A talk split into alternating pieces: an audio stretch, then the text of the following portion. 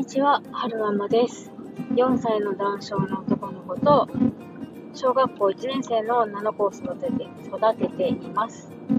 今日は、2021年6月21日の朝、出勤中に、えー撮ってます。えー職場に着くまでの間、ちょっとお話できたらいいなと思って撮ってます。最近ね、ドクター森本先生、森本、ドクター森本先生って言ったら先生先生になるのかなまあいいや。えっと、森本先生の、うんと、配信にね、ドハマりしてしまって、結構こう、毎日聞いてるんですけれども、すごい勉強になるなぁと思って、いつも聞いてるんですね。で、ここ数日、先生の配信を聞いていて、えー、あれあれ、なんだっけ、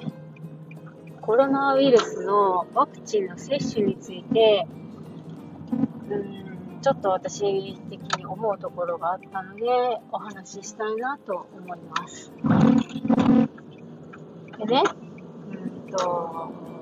まあ、いろんな情報をツイッターとか、あとは職場での会話とか、地元のママさんたちの会話とかからの情報もあるし、先生からの、えーお話からも、その、なんだろうな、得た知識としてあるんですけれども、えっと、ワクチンのね、副反応出方が年代によって違う、どうやら違うらしいっていうのが最近の学びですね。高齢者は副反応があんまり出なくて、で、うん青年って言ったらいいのかな。まあ今、うんと青年で打ってる人って言ったら医療従事者に当たると思うんですけれども、そのね、医療、医療従事者の副反応の出方が結構強いと。で、子供の、うんと、ワクチン接種はまだ始まってないから、どんな感じの副反応、もしくはその、アレルギー、ワクチンによるアレルギー反応が出るかどうかはちょっとやってみないとわからないっていうのが実、実情っていうのか。まあそれが事実、事実事実らしいんですよね。で、その、年代によって副反応の出方が違うっていうのを踏まえた上で、これから先ね、えっ、と、みんなワクチンを打っていくことになると思うんですけれども、なんかね、その、ワクチンの打つ、打ち方家族内でのワクチンの打ち方、打ち方というか、そのタイムスケジュールみたいなのを、ちょっとね、うん、考えないといけないなって思いましたね。その、働き世代で、えー副反応が強く出るっていうことは、もしね、家族全員同時にみんなワクチンを打ってしまったら、みんな具合悪くなる、みん、ん？みんな具合悪くなる？違うな。家族全員ワクチン打って何もなければいいんだけれども、もしかしたら家族全員副反応が出てみんな具合が悪くなるっていう可能性もあるじゃないですか。だから、ワクチンを家族内で打っていくんであれば、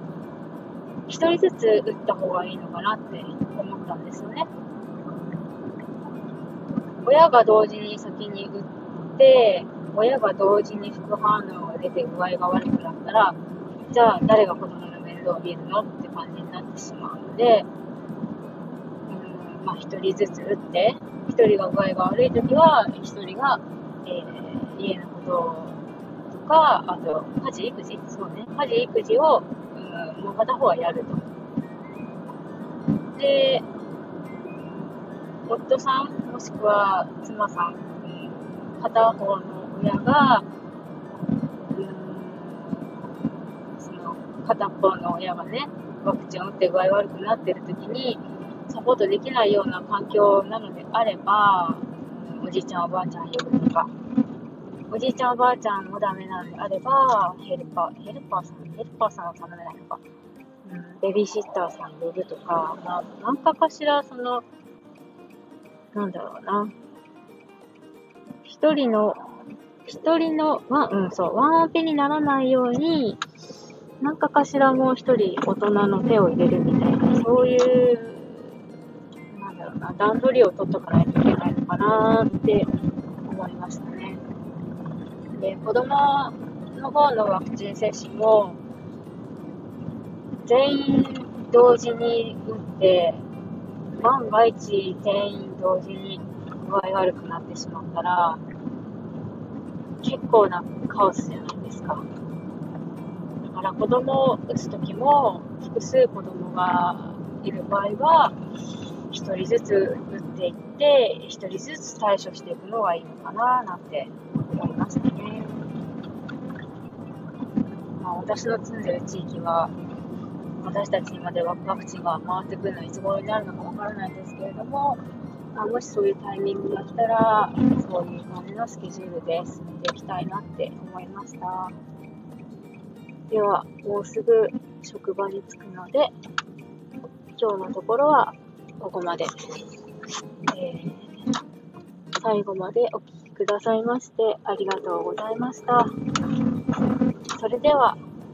また。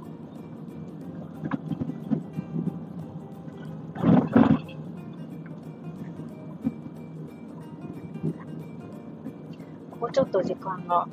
数1分くらいあるのかな。今朝ね、はるくんがね、子供チャレンジイングリッシュの DVD を見て、See you って言ってましたね。ちゃんとね、口を You のところで口をとんがらがして、See you って言ってました。すごい可愛かったです。それでは、また。